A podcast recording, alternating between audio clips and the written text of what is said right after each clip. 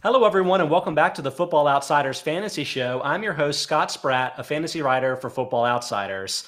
Today's very special guest, we have Howard Bender coming over from Fantasy Alarm and Sirius XM. Howard, great to have you on the show. How's the first almost quarter of the NFL season treated you? You know what? It's actually treating me pretty darn well. You know, DFS wise over at Fantasy Alarm, we're absolutely crushing it right now. So, you know, we're getting all those all those big winners. We had a big million dollar winner over at FanDuel. Uh, someone actually last night hit a hundred grand on the uh, on the the showdown slate. So we're feeling good about that. You know, we're starting to see some underperforming players mm-hmm. emerge and and and do well. We're also still seeing some really you know decent guys or guys we expected to do well to kind of tank it early. So you know, some good, some bad, but mostly good. No, that's exciting. Exciting about the big winners that have been using your site. That'll be really good for us today because we're going to go through and preview the slate of the games on Sunday and Monday, both from a DFS perspective and hitting on just a big, broader speaking fantasy storyline. Why don't we go ahead and get that started with the uh, the big game in London, the Jets, quote unquote, at the Falcons. I know everybody's going to be waking up early, especially on the West Coast, to check that that one out. This game is at Tottenham Stadium in London. I will point out that uh, for people used to having the dome in Atlanta, this is an outdoor game, so weather could be a factor. Although the forecast is pretty good, 63 degrees and clear. So why don't we start with this, Howard? Uh, with Calvin Ridley not flying to London, and it looks like also Russell Gage is not going to fly to London. The Falcons are kind of down to, to some of the bare bones of the skill talent. So can this finally be the week that Kyle Pitts enjoys his breakout game? You'd love to see that, right? Like that's uh, yeah. one of those situations where we're anxiously awaiting for them to kind of turn something around here. Um, it could. I mean, it's not like Pitts hasn't really been seeing the targets though. Mm. That's really kind of the uh, the the problem right now. And I don't know if it's you know how the Falcons are using them, moving them in and out of you know the tight end spot to the slot and uh, and freeing them up there. It's just not, it doesn't just seem to be gelling for them uh, at all. And you would think that with Ridley there, uh, that that would pull some coverage away. So I, I yeah. do kind of worry about that. Um, I have a disgustingly large amount of shares of Olamide Zaccheaus now. because, Aaron Schatz's favorite football player for unknown reasons. Right? I mean, it's um, you know, because you've got you're going to have Cordarrelle Patterson, who's going to be probably used more as a wideout than a running back this time around. They'll maybe give some extra work to to Mike Davis, but I mean, who's there? Like, who's going to catch the ball there? You've got Pitts, you've got yep. Zaccheaus, you've got Patterson, and that's it. Yeah, if I were going to be mean, I would try to make you name all of the wide receivers on the roster because then you're getting down to like the Christian Blakes and Frank Darby's. Yes, I looked that up before the show. Uh, but the point is, uh, you mentioned that broadly speaking, Pitts has been seeing a decent target volume at 17.1%, is ninth highest among tight ends. But among the players that they're actually going to be traveling to London with the Falcons, he's got over 25% of those targets so far this season. So you're like, it almost feels like it has to be this week. Plus, you've got the good matchup against the Jets. I'm optimistic. I mean, a lot of this comes from the fact that even though he hasn't scored a touchdown this season, he's sixth among tight ends with 1.7 expected touchdowns. That's using the Mike Clay opportunity adjusted touchdown research, basically saying where are you getting your targets on the field and how often do those result in touchdowns in terms of like air yards, proximity to the end zone, and stuff. Given that he's been getting that kind of work and it hasn't translated yet, I'm assuming that some of this at least is bad luck. And I'm going to take it as a sign that hopefully this weekend it could go a little bit better for him with the softer defense. But I don't know if London is going to mess, mess that up. I'm just, I'm hopeful because I feel like Pitts is really talented and the usage is there. So I'm hoping the production will follow.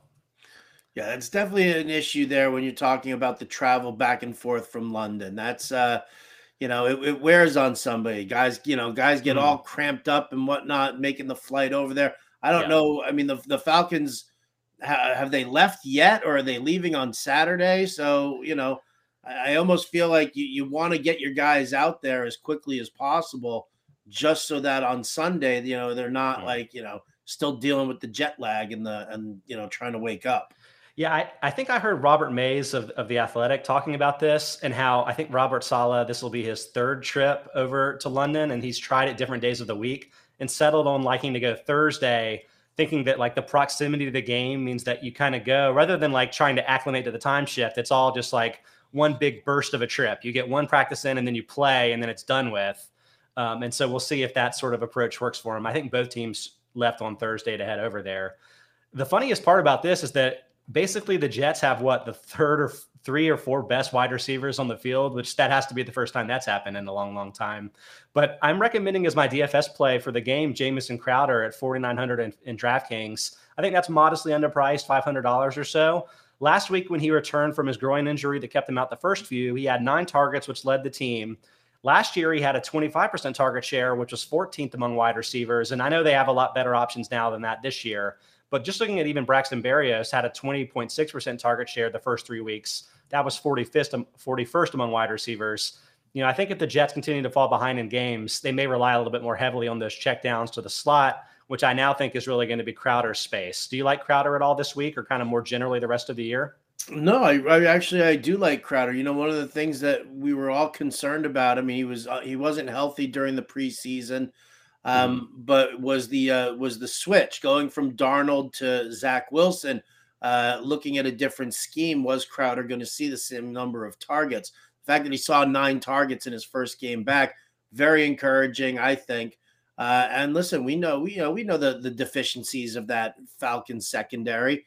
Um, so you're you're gonna get. I mean, I'm I'm hoping Elijah Moore is actually going to be back uh, for this, just so that the, the Jets can mm-hmm. do a, a, three wide receiver set, you know, yep. kind of uh, a, a, bunch here, because I think that's really where where the Falcons lose it the most. So you know, Corey Davis drawing some attention his way, maybe Elijah Moore as well, and that'll put Crowder into a mm-hmm. into a much better spot, I think. So we have a question coming in over YouTube. I should probably mention that the Football Outsiders Fantasy Show, and in fact, Football Outsiders in general, is live streaming 1 to 2 p.m. Eastern Time uh, Monday through Friday, every day of the week. The fantasy stuff comes Tuesday and Friday. Aaron Schatz, Mike Tanier, and others do Monday, Wednesday, and Friday. But the question from CCX3 is Is it insane to run Zaccheaus over OBJ this week? And I would say, even with the absences Atlanta has, that's pretty insane. I mean, um, Beckham has had like I, think it's probably been about a 30% target share the first two weeks. Obviously, didn't translate into a lot of catches this last week. But the only reason that you might even consider this, I guess, is the fact that there's like a torn labrum potential issue. Um, but I mean, I think you know, facing the Chargers, I think the Browns are going to be able to move the ball. Um, if Baker can get it out there at all, it's his non-throwing shoulder. I feel like it's you're definitely going to want to start Beckham, right? Uh, right, Howard. Yeah, I feel like you've, you've got to start Beckham in this one here. And yeah, you're right. The, the torn labrum is in the non throwing shoulder. I think that was more just Baker Mayfield kind of uh, making some excuses for, for some really lousy play in that game against Minnesota. Um, you know, again, as bad as the Jets might be, the Falcons are not good. The offensive mm-hmm. line is not good. If the Jets can get any kind of penetration and rattle Matt Ryan, I mean, it doesn't matter who the wide receivers are out there for Atlanta. They're going to struggle uh, you know, a, a, bunch. At least you know that Cleveland's going to run the ball yeah. heavily, and that's going to hopefully open up the passing attack a little bit more. I'm hopeful. All right, next up we have the Packers at Bengals, 1 p.m. Eastern Time in Cincinnati, 77 degrees and clear. Howard, my storyline here is: Do you think Joe Burrow is making the year two leap? I know the the like total fantasy production hasn't totally been there so far, but part of that's been that he just hasn't thrown as many passes as a lot of these other quarterbacks looking at all the efficiency stats 72.9% completion rate, 9.2 yards per attempt, has nine total touchdowns. They're all like top five type of numbers. I've liked what I've seen, but what do you think of him so far? Um, uh, he hasn't been throwing as much as as he was last year until now, right? I mean, that's that's kind of the narrative here. I mean, looking at it from from an overall standpoint, doing a bird's eye view from mm-hmm. ten thousand feet, um, why in the world, if Aaron Rodgers and the Packers are so good right now and they're moving and grooving, why is this point spread only three points? Right? Why are the why are the Bengals only a three point dog right now? Um, and so you have to kind of equate that in there and say, all right, well, you don't have Joe Mixon. It's going to be yep. Samaje Perine. It's going to be Chris Evans. Um, this is the perfect opportunity to Joe Bur- for Joe Burrow to throw the ball 35, 40 times a game. He's getting Tee Higgins back. The Packers don't have Jaire Alexander. Yeah, uh, they're getting huge. back Kevin King, but he's like, he's not a, a fully uh, 100% here. So to me, this is like, this is that get right game for Joe Burrow. Like, you got to make sure that Burrow is in your lineup. I definitely see him throwing the ball like a good, like 40 times this week. I'm, I'm right there with you. I think a lot of the slow start in the year in terms of the run pass balance probably had to do with his recovery from his torn ACL. And you know, the last couple weeks I've seen him take off and run a couple times and like do some stuff that gives me confidence that he feels good about his knee. So I, I totally agree. It's going to transition to be being more of him taking control of the offense. And especially if there's a chance they could fall behind to a team like the Packers, they're going to have to throw the ball. Right. So I really like the value there. But the, the fact that you brought up the Joe Mixon, we think he's going to miss this game. Last I checked, uh, he's got a low ankle sprain, but uh, hasn't been practicing at all this week. I'm throwing this out as sort of a cautious potential DFS play. Samaje Perine is only $4,000 in DraftKings, but obviously, like, doesn't do as much as a receiver as Joe Mixon does. That's been a big part of Mixon's fantasy value. The Bengals' offensive line isn't necessarily the greatest. So I don't know. This is a little boomer busty, but would you go with uh, Perine if you maybe needed to save a little bit of money to spend elsewhere in your lineups? Um, I mean, maybe you know, look at his price on FanDuel as a possibility here because mm-hmm. they still want to run the ball. They still want to establish the run, but I don't know. Maybe Captain America Chris Evans is the uh, is the mm-hmm. sneakier play. I think he's min price uh, over on DK, and he's going to be the guy who's the uh, he's he's the pass catcher. He um, is really out of that group. Mm-hmm. The, like the, the one reservation I have is that they just haven't worked him in a lot yet. I think just nine, uh, either nine touches or nine snaps. I should have written this down versus 44 for Perine. Those are probably snaps, but you know, the fact that Mixon's out, that could change the game here. So I could see Evans being a little bit of a sneaky one as well. Uh, but those are potential names to look at. Just keep an eye on Joe Mixon's availability heading into the game. All right, next up, we have the Lions at Vikings in the Dome in Minnesota, 1 p.m. Eastern Time on Sunday. Howard, how concerned are you about Dalvin Cook's ankle injury? Obviously, he missed week three, but returned last week. But uh, lost maybe in the lack of production too was that he didn't play as much either. He played 71 and 77% in snaps of snaps in weeks one and two, pretty typical for him, down to just 49% in week four. And obviously, you would really want to use him here in a great spot at home against the Lions. But you know, if he's only going to be playing half the time, it may not be worth it. What are your thoughts? I kind of feel like this is a, a big game for Minnesota. Mm-hmm. You know, it's just Detroit's terrible. They're awful. They're not great. Although I love I mean, Dan Campbell and I, I, stand by that. But yes, they're bad. Do you? Oh do. my god! To me, it's like you put the, the the Hulk into a cheerleader costume. And there you go. now you got Dan Campbell. Dan Campbell's the guy who's sitting on the sidelines telling the opposition he's going to eat their children. Like that. Uh, just their know. kneecaps, not not not the whole children. Yeah. And then the worst part is, is that you know Dan Campbell's not a he's not a I'm going to develop this great offensive scheme. He's like more of like the the, the cheerleader type, mm-hmm. like you know the kind of coach Herm Edwards was. Like he'll motivate, but he's not really he's not like a, a scheme designer.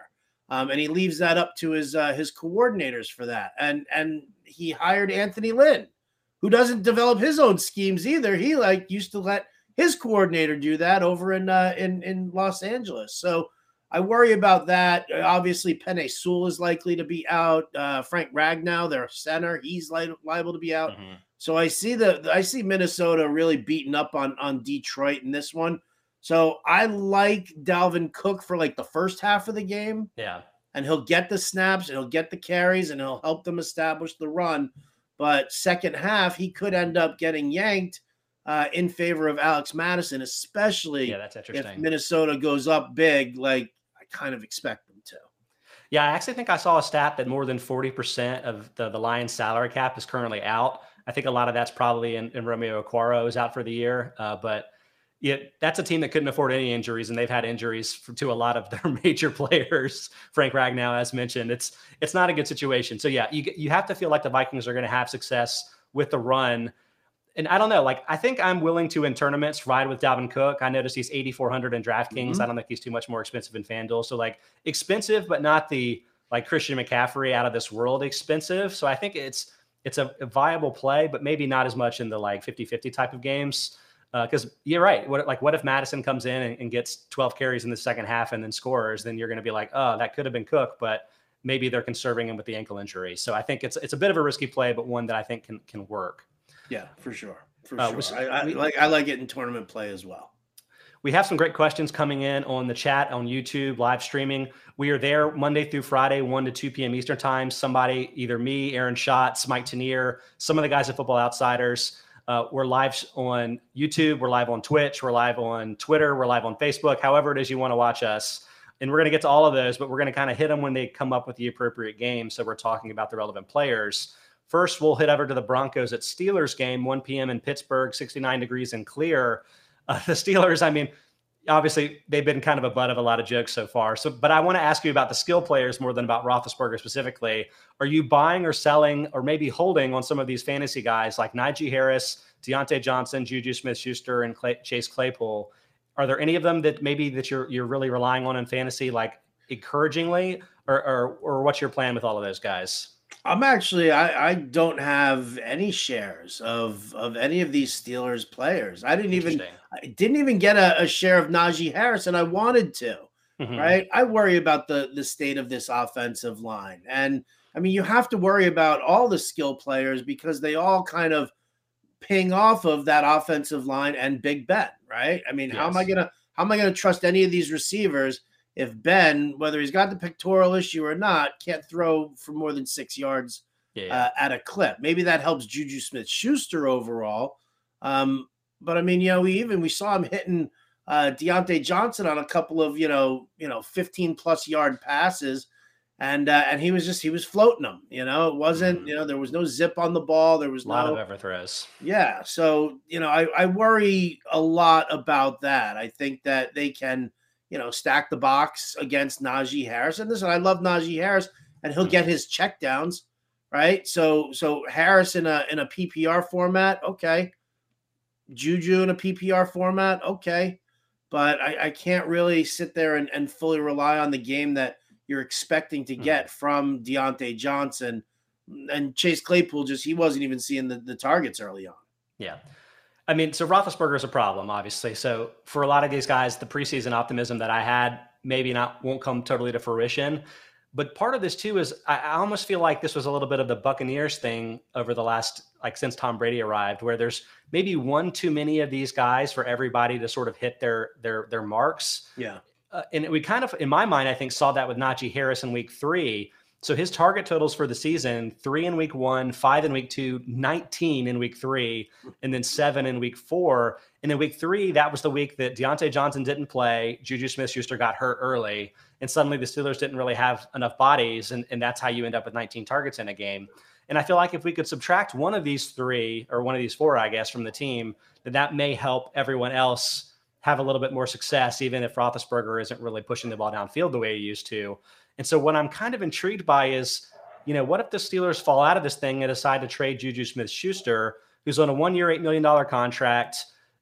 You know, like he, he may not come back to the team in the future. It's, it's weird to me that he came back to the team at all anyway. So I, I'm, I'm almost wondering if you should be holding these guys, especially maybe Diontae Johnson um, as a potential value play here in, in that respect. But with the way it is now, I'm not sure I'm super optimistic about any of them. And that includes Harris, who, again, I think that the the target total is is really inflated by the players around him that were injured in week three. Well, maybe we should play a, a round of marry kill with the wide receivers here, Scott. Um, okay. You got to marry one, you got to kill one, and you got to mm, one. Who? Okay, Juju, well, Claypool, and uh, and Diontae. Go ahead. So I, am going to kill Smith Schuster, by which I mean we trade him out of the Steelers, get him to the Chiefs or some team where he has greener pastures to work with. I'm going to marry Chase Claypool because, like, I think his talent is incredible. And over the long term, he's going to be like a really great match. You're going to want to have him for the full career, right? Um, and so then I guess I guess Diontae Johnson is more of a short term fling for me, which I hate to say, but I mean, this is, you know, what do you what do you want? I think Claypool's just a more talented guy. That's that's kind of where I landed. Listen, with the you know with the, the the deficiencies of Big Ben throwing, yeah, it would definitely be short term interest in uh, in Diontae Johnson. oh geez, we're, we're gonna get in trouble. So let, let me move on to my DFS recommendation for this game.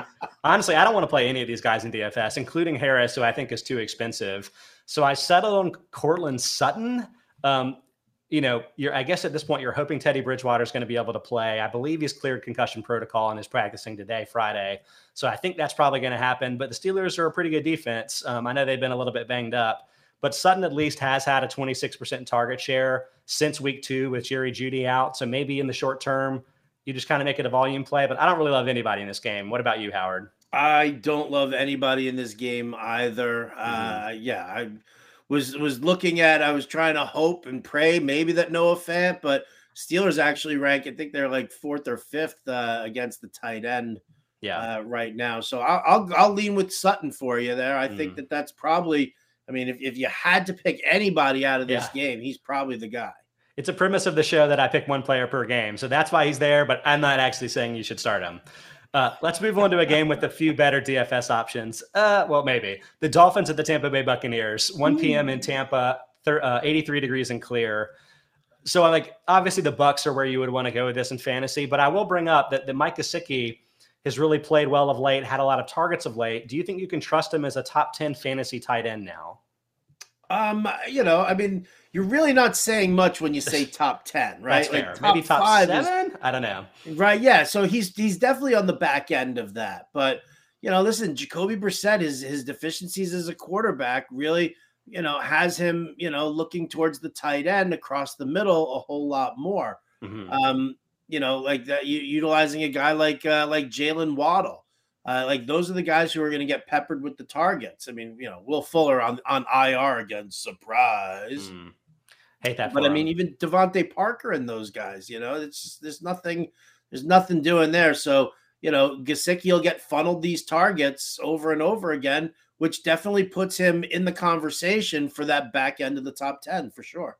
So I'm really glad you brought up Brissett because it's been interesting to see that Gesicki with Brissett at quarterback, 21% target share, really high, like top five at the position, kind of high.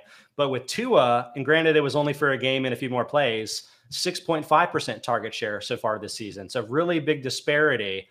And I mean, I think obviously when Tua comes back and has a, a, bigger sample to work with, Gesicki is going to get more of that work than 6.5%.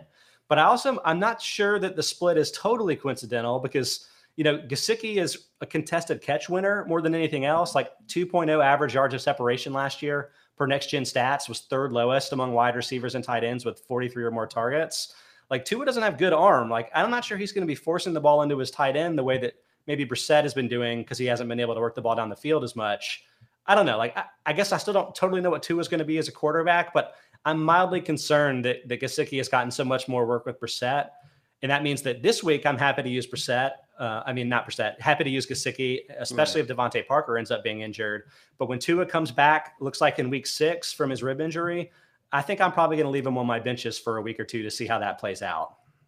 I can understand that for sure. You know, I mean, you look at the fact of you know where where's Tua, where are Tua's eyes, mm-hmm. you know, looking when he's you know when he's scrambling around or he's you know trying to you know settle into the pocket. He's constantly looking downfield because that's I mean that's that's his bread and butter. That's you know what he was mm-hmm. trained to do in college, right? I mean he wasn't yeah. you know it wasn't about these like short, quick, high percentage passes over to the tight end.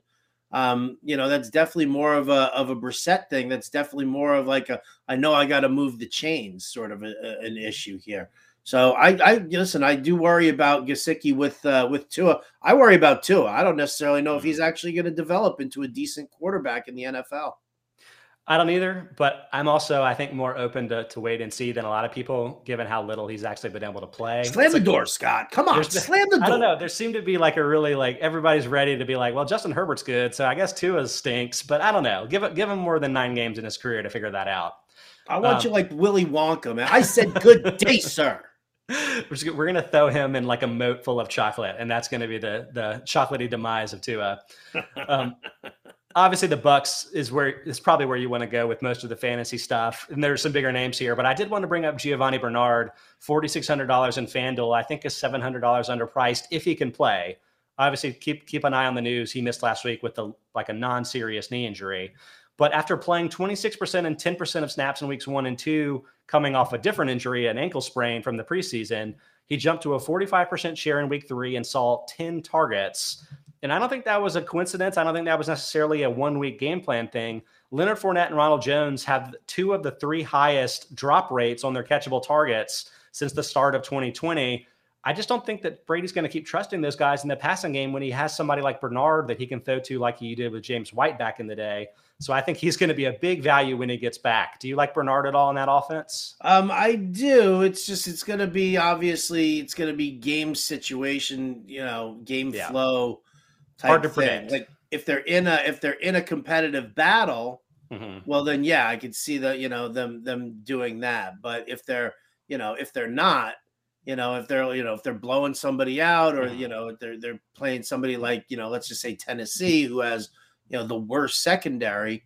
Um, you know, I feel like Brady's just looking downfield for those guys there. I do agree with you. I, I think Bernard does have value, and I actually invested in him uh, early in the uh, in the preseason, especially in best balls, because yeah. I, I figured that there are like whatever Tom wants, Tom gets, right? like Tom wanted Gronk, and when they had Brayton OJ Howard, he got Gronk, right? Yeah. Tom wanted uh, Antonio Brown, they gave him Antonio Brown. So whatever he wants. So he wanted Gio Bernard. He said, I need a guy who's going to be, you know, and this, this is you're also talking about a quarterback who turned around to Belichick what two years ago and was like, um, we need to get James White more involved in this offense. Mm-hmm. So he loves that having the security of that pass catching back. He loves those short, high percentage passes, whether it's to the tight end or a running back who's you know do a block and release. So I agree with you. I do like Gio Bernard. Um, obviously, you know, health is always an issue for him because he's so little.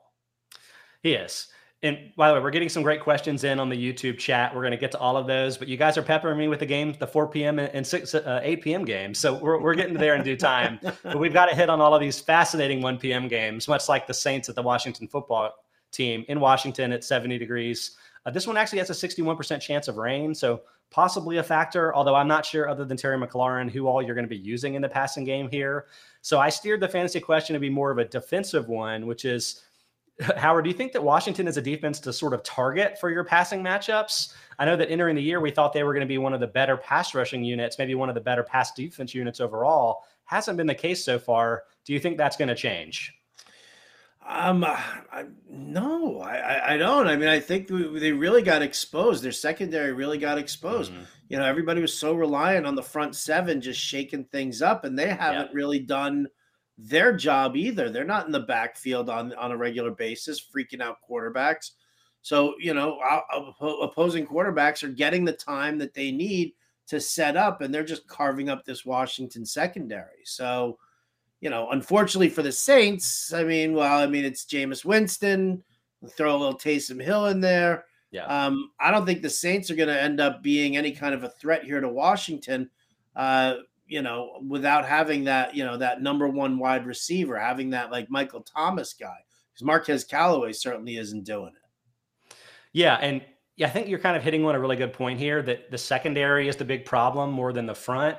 And so, like, the matchups really could play a role here. Uh, Derrik Klassen, actually, Football Outsiders film expert, did a really great film room write up on this, talking about how some of the additions they made in the offseason, like, you know, your William Jacksons and they drafted Benjamin St. Juste, like, these are guys that it, it kind of forces a, a, round peg into a square hole, whatever that saying is, where it's like you've got Kendall Fuller, who's really good on the on the boundaries, can kind of use the out of bounds as a second defender. He's like really crafty in that way, but suddenly he's playing in the slot because William Jackson can't play the slot, Benjamin St-Juste can't play the slot, and it's like you're getting less out of your talent than you would if they all fit together in like perfect pieces. And so I think that's probably a big part of why this team is underachieved relative to what we assumed the talent level was.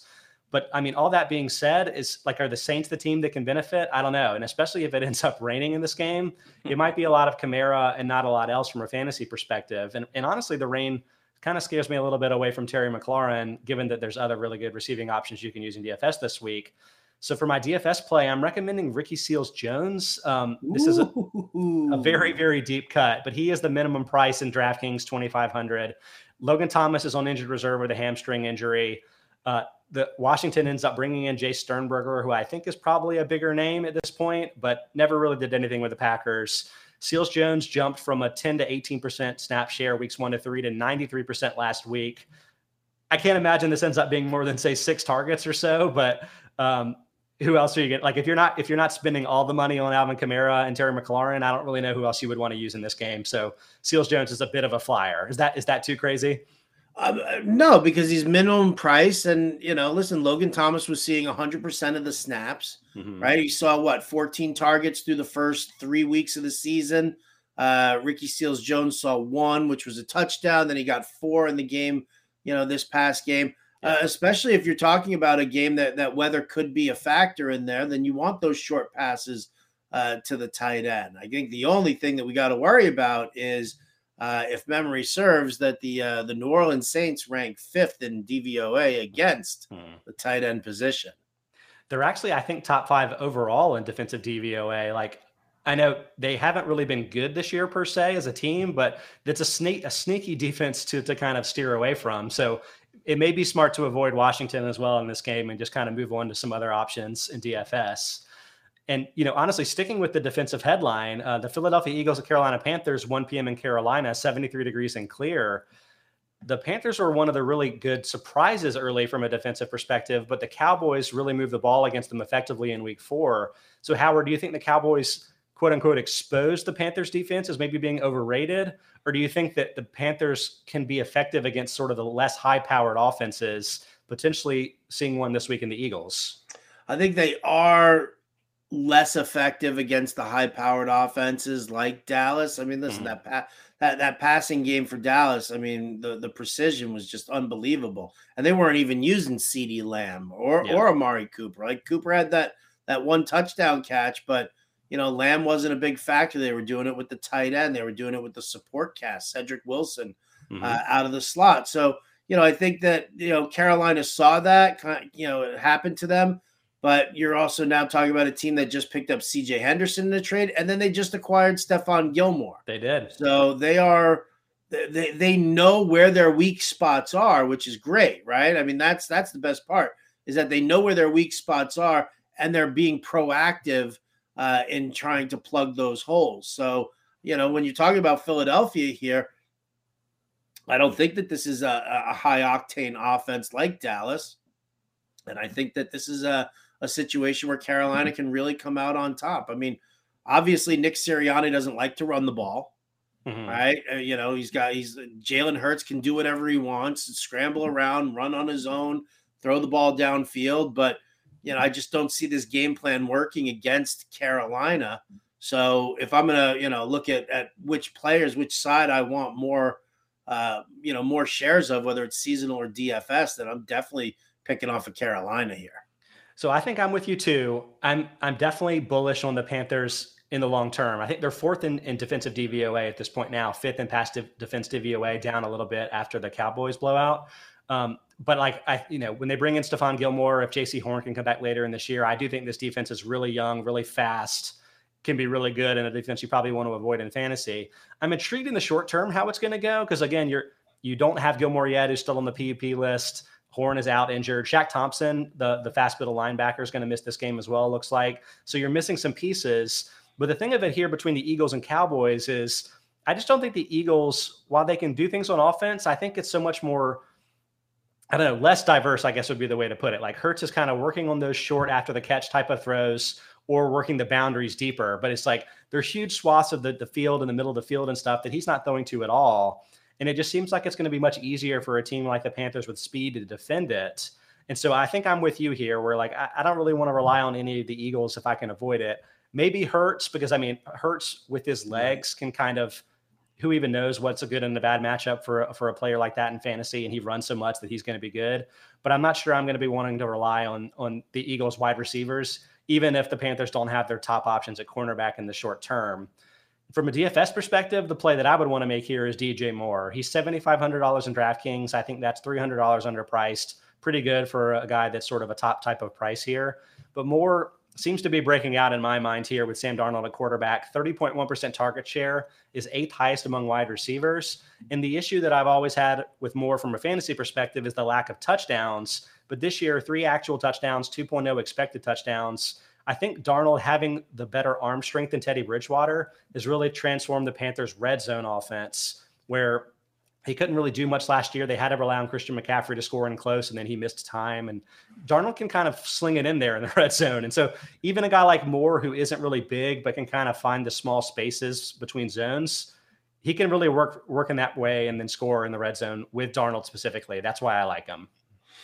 Yeah, yeah. I mean, what a difference a year makes, right? When we were mm-hmm. sitting there, we were touting Robbie Anderson last year. DJ Moore wasn't getting any of the looks. Now it's a complete reversal of uh, of fortune here for DJ Moore. I don't know. Maybe uh, you know Sam Darnold uh, is having you know he, he just can't look at Robbie Anderson. It just reminds him of being on the Jets. PTSD from the Jets. Absolutely. I feel like that might be the case here. So I'd like to see that. You want uh, you know cheap tight end. They don't really they don't really hit the tight end all that much, but you know when you bring in a guy like like um, oh, uh, Tommy, Tommy Tremble. Yeah, yeah, yeah, you know when you, you know, I mean, listen, I get it. It's, it. He's gonna he's gonna get weaned in. It's gonna be some gimmicky stuff uh, mm. at first, but you know, there's a reason they traded away Dan Arnold, right? And and it's not because Ian Thomas was so good, right? So you know, I feel like they kind of want to get a little bit more creative with that because you can't just sit there and and just fire the ball to to DJ Moore and only DJ Moore, you know, at, at, at that point. You're gonna have to mix it up a little bit. Yeah, but Urban Meyer loves Dan Arnold. I just saw saw the big news story about it. I mean, clearly he knows what's going on. Actually, we're, we're bridging over to the Titans at Jaguars game. Uh, that's at 1 p.m. Sunday in Jacksonville, 75 degrees and clear. This isn't per se a fantasy thing, but I just kind of wanted to talk about Urban Meyer because it's kind of crazy. Um, but in your mind, is Urban Meyer, all the drama around him, does it affect how you think about Trevor Lawrence and the likely success that he's going to have in his career? here's the summary that I've made of everything that's gone on with Urban so far this year. I know I'm missing things, but he got hired. He hired and then quickly was forced to fire a strength coach who was accused of being a racist. He split Trevor Lawrence's preseason snaps with Gardner Minshew because of, I think, a make-believe quarterback competition, but potentially delaying Lawrence's, you know, preparedness for the NFL. He uh, auditioned Tim Tebow at a new position at 34 years old. By the way, I'm 35. So you think I'm running out there playing tight end? I don't think so. Uh, he hadn't played in the NFL at all since 2012. He skipped flying home with the after that Thursday night loss last week. That's the thing that I think gets lost a little bit in the drama of the dance video was that he just like didn't get on the plane with his team. So I'm sure they loved that. And then obviously got filmed dancing inappropriately with a woman while he is in fact married. Um, and then lied about it. So like with all of that craziness going on, it it seems hard for me to believe that Urban's going to survive the season or at least be a multi-year coach with the team. Like, does this kind of sabotage Lawrence? I mean, Lawrence, I've I've loved some of the flashes, but negative 33% passing DVOA is not very good. It's not very good, and it's it's kind of troubling just for the sake of of, of this year, and it does make me a little nervous. Um, but I don't know if you saw the the video that was posted uh, yesterday of the uh, Jaguars practice where hmm. they wrapped up. Oh, they wrapped they wrapped up practice and they all got together at the middle of the field and they all huddled up. And Trevor Lawrence said, "All right, we're gonna say, you know, uh, you know, gave like his little speech, and then he yeah. said, grind on three. And they all counted to three. They all yelled grind, and it was like and they started like that, dancing in the clubs. right? It was like that that dig at, at Urban Meyer. That you know, I mean, listen, we we heard that he was losing the locker room in the preseason, so you know, I, I do think it's troubling, but I also feel like you've got some you've got some guys on that team who yeah. might rise above, you know, the, mm-hmm. the nightmare of what their coach is doing and kind of let you know Lawrence lead them a little bit more. You know, like Marvin Jones and Laviska yeah. Shenault and and uh, and and Lawrence or and, and Dan Arnold they're all huddled up with each other, and they're like, you know, you know what, whatever the coach says is fine, but let's draw some plays out on the palm of our hands and and in the huddle, and let's figure out what we're going to do on our own. It's not something I want to invest in. I mean, it's a great matchup this week for for yeah. DFS purposes, right? I mean, the Titans are horrible, and to throw down like um, you know, like a GPP stack of of Lawrence with Laviska Shenault and Marvin Jones, and then have Derrick Henry coming back the other way. Yeah, like that's. I mean, it, it, it's just it's screaming at you to do. But yeah, you got to worry about the uh, the effects of Urban Meyer. I I genuinely hope that he's relieved of his duties earlier. Like this isn't this this behavior doesn't fly in the NFL and you can't alpha your team. You can't alpha dog your team because these are grown men. These aren't college kids who are enamored with the idea of playing for Urban Meyer at Ohio State. These guys are like, you know, this is my bread and butter. This is what it's yeah. all about. So can't screw around with a, a, a lame duck coach like that.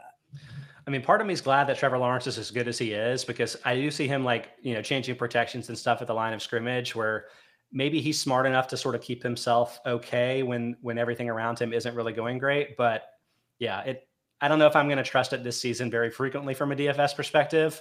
But you know, the the matchup, as you said, is great. The player of the ones you mentioned that stands out the most to me is Laviska Shenault. He's 4,800 in DraftKings. I think that's $900 underpriced. What maybe I think people could be missing here is that DJ Chark fractured his ankle last week, and it's just that removes one of the main three cogs in this passing game, which I think mm-hmm. is in particular will probably benefit Shenault from a target perspective. He already has seven or more targets in all three of his healthy games this season. So I think seven plus is, is probably in the bag for him again this week, which makes him a pretty nice DFS value. Um, but like you, I don't know if I'm like totally willing to put my chips in on the Jaguar stack right now. Uh, I, would like some some better support for Lawrence than that. Oh, I, I built one. I built one on DraftKings. Man, I should I should probably try and and pull this lineup up because I mean it's uh it's it's it's filthy. Oh yeah, here you go.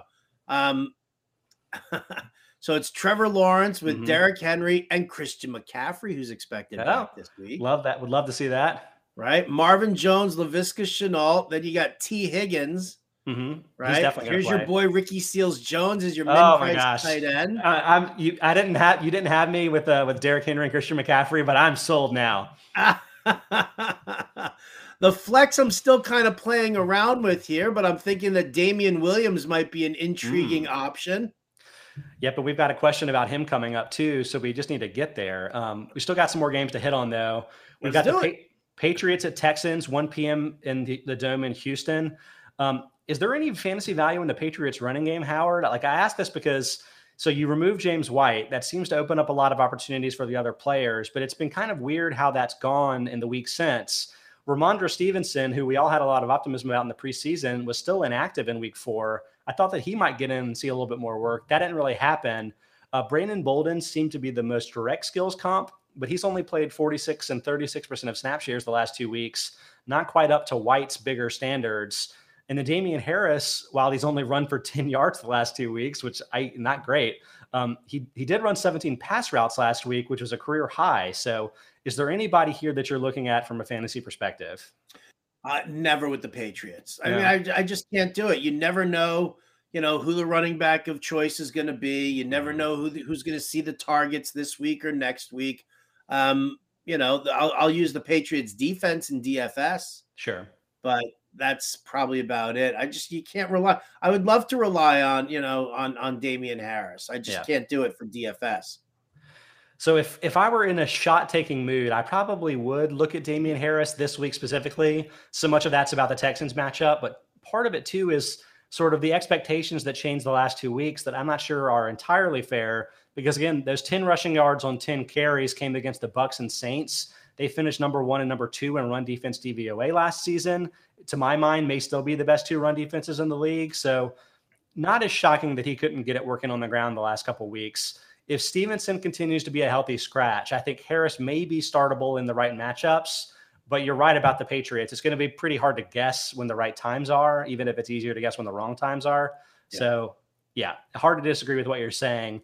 I had to come up with some DFS play in this one, and uh, you're not going to love this, but I came up with Danny Amendola at thirty two hundred dollars oh, in DraftKings. The uh, revenge uh, game narrative. Abs- so that's absolutely it. But the Texans also released Anthony Miller, which was kind of funny. Um, so here are their wide receivers. I should make you guess this too, that that would be mean. They've got Brandin Cooks, who's like number one in the league in target share. Then they've got Chris Conley, Andre Roberts, who's a returner. Davion Davis, who I literally know nothing about, but he got promoted uh, from the practice squad this week, and then Danny Amendola. Um, if you combine Amendola and Miller, since they haven't played together, they have five, six, and five targets and their healthy starts this year. Eh, I don't know. Uh, I don't really advocate this necessarily, but it's a little bit on my radar. What do you think? Um, I, you know, God, God love you for, for trying. Right? Say no more. Say no I'll, more. I'll do the Pats defense. okay, that, that's probably a better one. Um, why don't we quickly move on? We're we're to the 4 p.m. slate finally, and I'm finally going to get to some of these YouTube questions. First up, the Chicago Bears at Las Vegas Raiders, 405 in the Dome in Las Vegas. Um, I'll say that after his second start went much much better. Do you think Justin Fields can be good enough to prop up Allen Robinson and Darnell Mooney from a fantasy perspective? because while they've both been top 30 among target shares among wide receivers, the scoring obviously hasn't been there. And I think that's that's got me worried for their fantasy prospects. Um, you know, I think that Fields can get there. I think that you know we just need he just needs the reps. He needs the first team reps. He needs the game experience. Mm-hmm. Um, you know, I mean, he he needs to you know he needs to work the uh you know the the rollouts more you know see you know be able to like really see the field in its entirety when he is, you know, scrambling around in the uh, mm. in the backfield. So I think I think there is there's plenty of talent there. I think it will come. I don't necessarily know if it's going to come immediately. Yeah. But you know, maybe you look at, at a guy like Allen Robinson as like a second half, uh, you know, buy low target. Yeah, yeah. I think it could be pretty volatile, which is, is, is the weird part. And so much of this is we were comparing Trey Lance and Justin Fields a lot in the preseason because they both run, and that kind of made them intriguing fantasy sleeping rookie quarterbacks, kind of like the way J- Jalen Hurts ended up being valuable last season. But like while while Lance can probably benefit from yards after the catch and like a shorter attack offense, Fields is at his best throwing the ball down the field, which is why it's like I don't know. It's I'm not sure that Allen Robinson is just going to get tons and tons of short and intermediate passes to prop him up from like a PPR perspective. And, that, and that's why I don't necessarily love this from a fantasy perspective. But at least the offense looked a little bit better suited to Fields' skill set last week. So I think there probably will be the weeks where Fields connects with Robinson and Mooney for like 40 yard touchdowns and makes them like very valuable relative to their prices. But I, I, guess I don't necessarily love them right now. Actually, my DFS play for this game is like slam dunk. It's Damien Williams both platforms, but I, I pointed out 5,800 in FanDuel. I think is $1,700 underpriced. Uh, it's a combination of factors. One, I think Williams is really good. He was top 10 in avoided tackle rate and yards after contact per attempt in 2019. He then opted out of 2020 for COVID, and I think that's kind of why he ended up as a backup on the Bears. But now that you don't have Montgomery for several weeks, I think he's definitely going to be the lead guy. Tarik Cohen still on the PUP list. And the Raiders love the matchup. They're the number, I think, four booster of touchdown rate among running backs. I, just, I think it's a slam dunk. Uh, what are your thoughts on, on Damien Williams, both this weekend in general? Yeah, I am. I am 100% in on Damien Williams. I think he will see the volume. You know, uh, he he knows this scheme, right? He played for two years under uh, under Andy Reid, and and Nagy's scheme is basically a knockoff of that Andy Reid system. So. Hmm you know, Williams is good for the uh, he's good for the pass catching. He's good for the outside zone runs. Um, he's good for the pre-snap motion. I like him a lot. I think that he's uh, he's definitely a huge asset in both seasonal and DFS. The hmm. fact that he's 5800 um, on DraftKings makes it even better uh, because he will catch some passes. You will see a bunch of checkdowns from Fields. So we have a question on YouTube from Adam saying Jonathan Williams, Damien, or sorry, Jonathan Taylor Damien Williams, AJ Brown, or Marquise Brown. Pick one wide receiver and pick one flex. Honestly, I'm not sure AJ Brown's going to play. So let's focus on the Jonathan Taylor, Damien Williams question. I think the obvious answer is Taylor. He's the more trustworthy option, but they're they're the Monday night game, I believe, uh, in Baltimore. I feel like Williams has a much better matchup. I kind of want to go with him, but what what do you say? I kind of want to go with Williams as well. I really do. Good. I think I think Taylor is a solid guy, but you know, I mean, maybe maybe it helps that Nyheim Hines is likely going to be out, but I, you know, I just, I just I like this matchup so much more for Damien Williams. I just think he's he's the more versatile back uh, yeah. as well. I think they're both top ten options. So like, I'm not worried that you're going to make a bad choice necessarily, but I want to kind of point out that how bullish I am on Damien Williams because I think he, he may be off of some radars, even if he was a big waiver wire pickup this week. Yeah. And in a PPR format, I think he just oh, he yeah. serves better than Taylor. He Absolutely. Does. All right, Cleveland Browns at Los Angeles Chargers for in the dome in Los Angeles. Um, sticking with some of these defense questions, I, I, don't know why I peppered with so many of these, but they're just kind of important narratives right now. Do you think the Browns defense is one to avoid in fantasy matchups? So they're the number three DVOA defense overall, number one against the run. Um, but like, I wonder how much of that is coming from that weird Bears game, Justin Fields' first start where he took nine sacks. So you're right. like, uh, like, is this a product of schedule like the Bills' defense could be? I don't know. Like, what are your thoughts about the Browns, and are, are you scared of them with any of your Chargers players? Um, you know what I love about the Browns, obviously uh, that that front seven is rock solid. Their mm-hmm. pass rush is fantastic. Myles Garrett is ridiculous. Um, you know, with the Chargers you know, here's the thing: is that you know Herbert is is is versatile enough and good enough to to recognize the um you know when the blitz comes. When these guys start over pursuing, when the edge rushers start to over pursue, I think you're gonna this this like this has a game where it's like you know Austin Ekeler ends up with like 10 yeah. you know 10 12 targets and turns it into like a you know 10 catches for you know whatever you know 92 yards and a touchdown like i think that's you know that's how you neutralize this pass rush the question is, is does the uh, does the secondary hold up? Because yeah. they, you know, they've got some great talent in the secondary, but can it hold up, you know, against Mike Williams and Keenan and Allen? So um, I do love this uh, this Browns team. I love their defense, but I'm not gonna I'm not gonna sit any of my Chargers yeah. because of it. Me neither, too, because they're playing at home in the dome, and like even if you're not at home, like being in a dome is such a big boon for all of the passing options for for an offense that I just I think I'm not scared enough that I'm going to run away from Justin Herbert or any of these guys. Actually, Herbert at 7,700 in FanDuel, I think is a pretty decent option for you in DFS this week. Uh, Domes increased passing yards per attempt by 6% and touchdowns per attempt by 9%. So I think that's going to counterbalance what I do think is probably a really good defense, but uh, enough that I'm, I'm willing to run with Herbert for the week.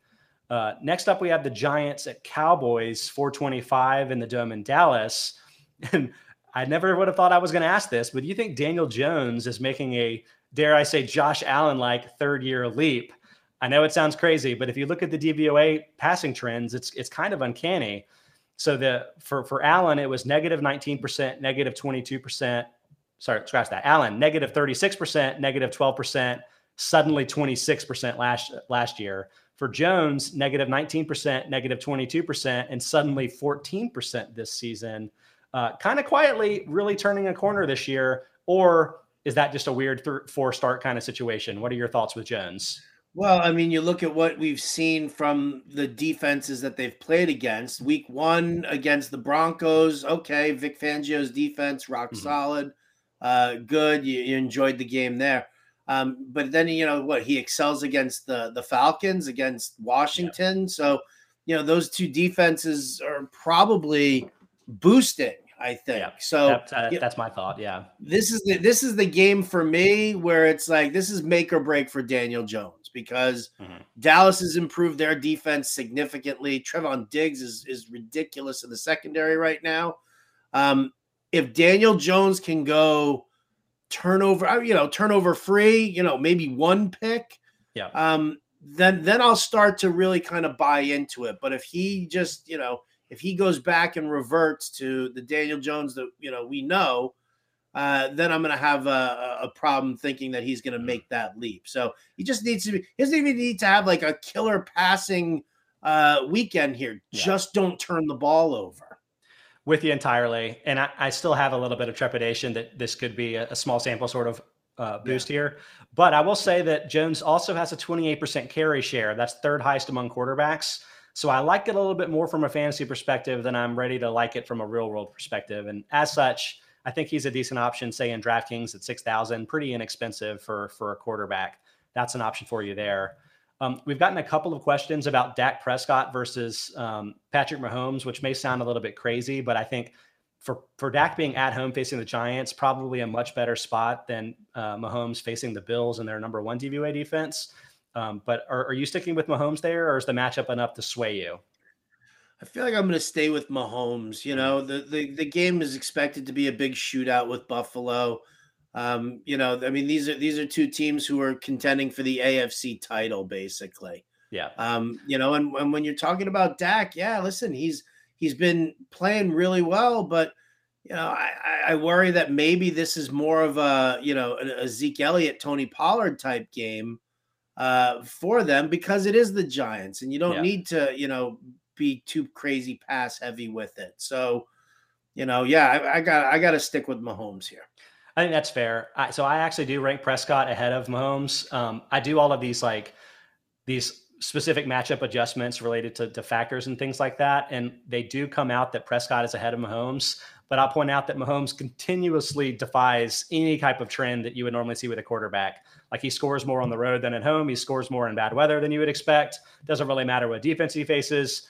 He's right. just kind of the man. So, like from a traditional league, I probably wouldn't pull the trigger on that. But I would say if if you actually bring the salaries involved, that's where suddenly I'd rather have Prescott at the less expensive DFS price. But two really good options. Again, I'm not sure you can go wrong there. All right, couple more games to hit. 49ers at Cardinals, really compelling game at 425 in the Dome in Arizona. I mentioned Trey Lance. At this point, I think he's going to be the starting quarterback here. Um, Jimmy Garoppolo hasn't been practicing this week, so I think Lance is going to get the start. Are you optimistic at all about Lance? Like, I feel like Justin Fields kind of poured cold water on the idea that these running rookies could be really good for you in fantasy. But what about Lance? Do you think that he has a better shot? Not not wholeheartedly right now. Uh, you know, you, you watch the game. I mean, he just I, I don't feel like he got enough work in camp as a potential number mm-hmm. one for them to go with him. I think that yeah. Shanahan had it all set in his mind that this was going to be Jimmy Garoppolo's team.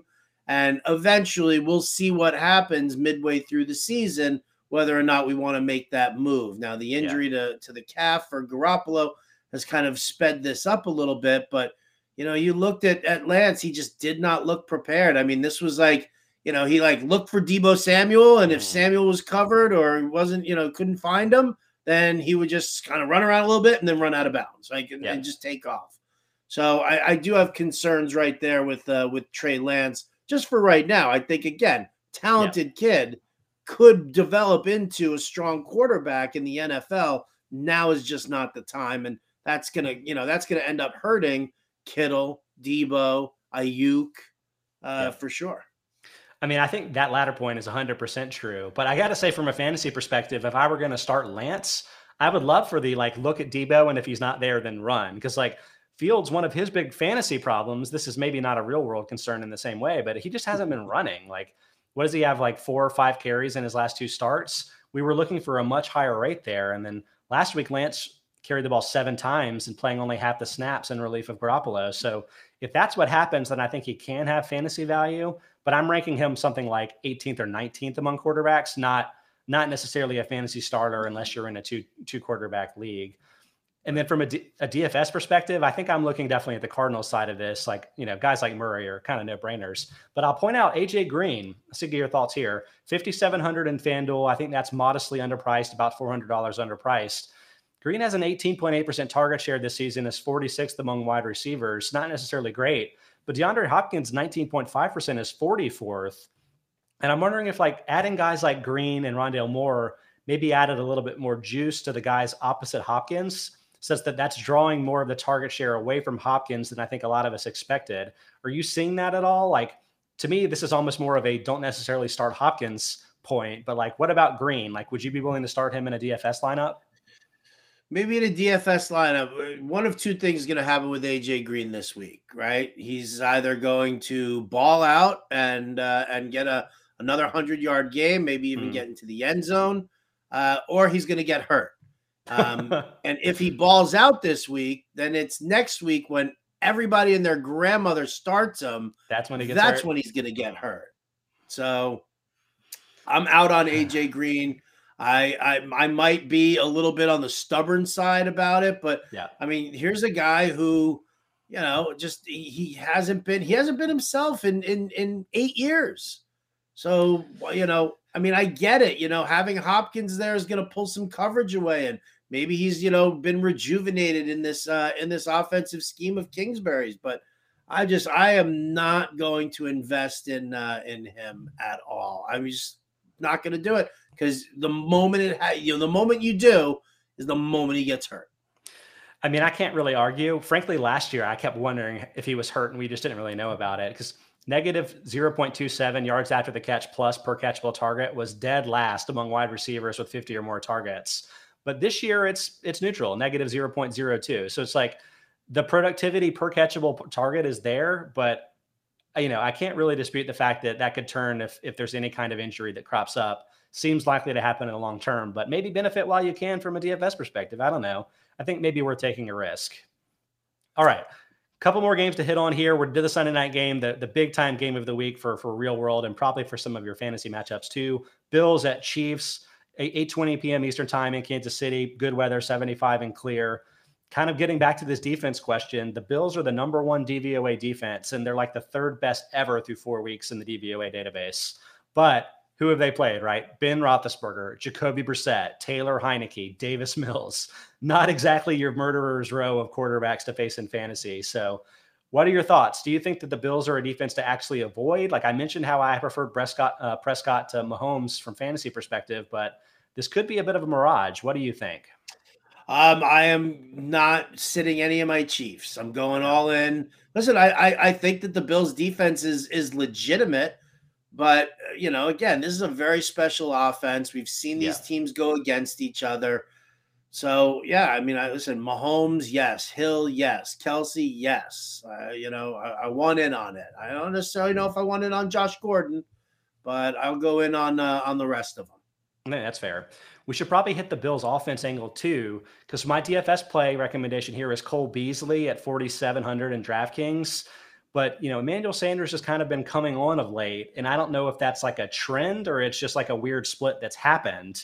What are your thoughts on the number two wide receiver for the Bills? Do you like Beasley or do you like Sanders or both? I prefer Sanders. You know, I, I just I, I like his uh you know, I, I, like the fact his reliability, right? Mm-hmm. He's like developed into, you know, when healthy, he's developed into that guy that Josh Allen knows that he can find on third down and help move the chains. Um, you know, I just I, am a fan of Sanders. I'm just not really a huge fan of Beasley. I think you know he's he serves the he serves a good purpose as a uh, as a slot receiver. Yeah. Sometimes the matchups are really favorable where he's going to be able to be usable, but overall, I like the uh, I like the outside guys of uh, of Sanders and Diggs more.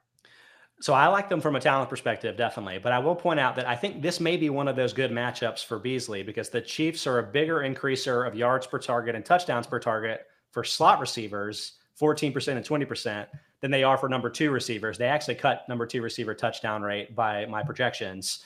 So I think this is probably a good spot for Beasley. I don't really know who the Chiefs would try to cover him with. They like they really don't have very good linebacker coverage options. Maybe they'll bring some safeties up or whatever. But if the Bills end up having to throw a lot to try to keep up, I think that's going to be a lot different game plan than, for example, last week in the rain when they're winning by 40 points. Like it's not a mystery to me why Beasley wasn't involved last week. I think this week could be a, a totally different story. Um, we actually had a user ask Cole Beasley versus Damien Harris for, for DFS this week, or maybe just for a fantasy lineup in general. I know that those neither one are necessarily your favorite guy, but if you had to pick one of the two, who would you go with at flex? Um, if it's a PPR, if we're if we're talking about, I mean PPR leagues, it'll be Beasley. Yeah. Standard leagues, it'll be Damien Harris. I do think Damien Harris mm. gets some work. I do think he gets into the end zone this weekend. Okay. You know. So yeah, um, this, I mean, maybe better options. A, yeah, given the matchup. Such a soft matchup, right? Mm. So soft. Absolutely. All right, one more game to hit on Howard. That's the Monday night game. We we brought it up earlier. Colts at Ravens, uh, 8:15 p.m. in Baltimore, 72 degrees and clear. I don't know if this is true or not. So I'm not sure this is for this week or for future, but with Rashod Bateman coming back from injured reserve, do you think that's going to make a difference for the other Ravens skill players? I would say probably most notably Marquise Brown, who has been a lot better than I think a lot of people have realized this year from a fantasy perspective. 24.1% target share is 22nd highest among all wide receivers. So he's like a borderline wide receiver too from a fantasy perspective, but can he be that if, if Bateman comes back? Um, you know, listen, anytime you get somebody else in there who can help draw coverage away, mm-hmm. I think it's a it's it's a huge bonus. You know, here's the thing with Marquise Brown. If he catches one of those touchdown passes, yeah. just one in week three, right? Yeah. Are we even remotely having this conversation? Or are we like Marquise Brown, start him? He's amazing, huge target share. He's yeah, catching, yeah. he's always open downfield. He's always open. I've been really encouraged with Lamar. So like the the rap on Lamar is that he doesn't throw the ball to wide receivers, right? He won't throw it outside the hashes. He runs and he throws to tight ends. It's been different this year. It really has. His wide receiver target percentage was 42.8% last year, last among quarterbacks, way up to 57.7%. Middle of the pack, still not like a, a league leader in throwing to wide receivers or anything, but he's improving. He's making strides there. I think the wide receivers are making major strides. And Bateman, who I think long term can be really good and probably the number one receiver for the team, I think it's only going to help all these guys. So I'm with you. I think Brown still is a, is a good option. Um, maybe not my favorite DFS option for the week with the Colts, but um, I think still going to be a, a decent play for you from a DFS perspective. If I was going to lean on DFS for this game, um, if you're playing like a full week kind of slate, I'd say Latavius Murray, uh, 5,700 in FanDuel right now, I think is a little bit underpriced. Uh, with the decision to deactivate Ty'Son Williams, Le'Veon Bell was sort of the role replacer, but Murray jumped from a 31 to 36% snap share weeks one to three to 62% in week four. So I think he's sort of the lead between the tackles type of runner guy. And there may be some matchup specifics there if Williams continues to be out, but in this matchup, when you expect, I think, the Ravens to, to build a pretty b- big lead at home, I would think he would be the one to benefit in fantasy. What do you think about that? I think if you're asking me to invest in the uh, in the Ravens backfield, I, I want to just right? I mean, Latavius Murray is the guy to invest in if you're going to invest in that in that backfield. But you're not Man, feeling that it. is just I mean, that is a hot mess. Mm. Oh, Lev Bell, really?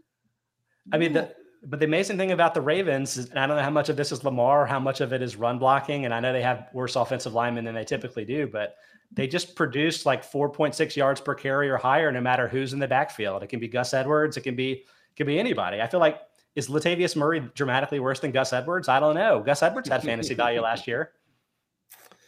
He does. Listen, I I get it, and I get it. I just I I you know what it is. Maybe I just wish that they gave Ty'Son Williams a, a you know a bigger opportunity. Yeah. Um. I mean, I guess what he missed a a, a pass block, and that's you know the big no no here. I I don't know. I don't we'll know. see. I mean, we'll see because th- that was one week. We don't even know for sure if Williams is going to be activated for Monday night. So you know, honestly, given that you can't really make other decisions if news comes out, maybe it's a, a situation to avoid. But I'm not sure we've heard the, the last of, of Williams yet this season either. But before we let you go, Howard, we should probably give you a little bit of a palate cleanser. We've got a couple more questions on YouTube. Start three of Christian McCaffrey. You're definitely starting him if he plays. Kareem Hunt, Damien Williams, Clyde Edwards Helaire. We talked about Ooh. the Damien Williams matchup earlier. I think, like in my mind, he's the definite two, which I know mm-hmm. may be mm-hmm. surprising, but that for me, that leaves Clyde Edwards Helaire and Kareem Hunt as the third choice. Are you in agreement there? And what's your opinion on those two? I am in 100% agreement there. CMC and, and Williams are the, uh, the the first 2 mm-hmm. It comes down to Hunt and CEH. And, um, you know, I, I think that I would probably just knowing the, the the Bills defense, just knowing that Mahomes likes to take it over and yeah. and throw the ball that, you know, like last week CEH was used to kind of chew up the clock a bunch. I don't think that's going to happen. With the way Stefanski has been utilizing Kareem Hunt, uh, I don't love it as a Nick Chubb Nick, Nick Chubb guy, but yeah. I mean, I would probably start Hunt over CEH based on the matchup. I'm not looking at my rankings to confirm if I had this true, but like kind of latching onto narratives, if Baker Mayfield really is having shoulder problems, this may be a big time running week for the Browns on the road against the Chargers. Like, wouldn't stun me at all if Hunt and Chubb combined for like 45 carries. So, right, like, right. you know, if it's close enough there, that may be the way that I lean. Um, we got one more question before I let you go, Howard, from Joey Sucks. I've heard that quarterback performances correlate pretty strongly with the value of their running backs, wide receivers, and tight ends. Given that, are you worried about Russell Gage and Calvin Ridley being out and how that might actually then hurt Kyle Pitts and, and Cordarrelle Patterson. Um, I would say like, you know, it would be different if this was a team like the Bills that could really shut down if there was only a limited number of options. But the fact that it's a Jets matchup, I think I'm a lot more inclined to, to roll with these guys. I had them both ranked pretty high, but you can disagree and tell me I'm wrong. No, as a Jets fan, I have to say, um, I'm this was definitely not a good cleanser. yeah. Ugh. Thanks, God. they may restart the Revolutionary War over this, sending these teams to London, honestly. Right? Seriously. It's unbelievable. Um, I, I don't have an issue giving Pitts another shot. I don't have an issue starting Cordarrelle Patterson here. Um, I actually I don't even have an issue starting Mike Davis because mm-hmm. I think they'll use Davis more yeah. uh, you know, on the ground and, and shift Patterson more towards uh, you know, the receiving aspect. So you know, I, I think that, you know, with what we've seen here from Matt Ryan and, and these guys, I think they're going to stay targeted. And it is, it's a, it's a bad Jets defense. So, yeah, I'm still good with them. Okay, cool.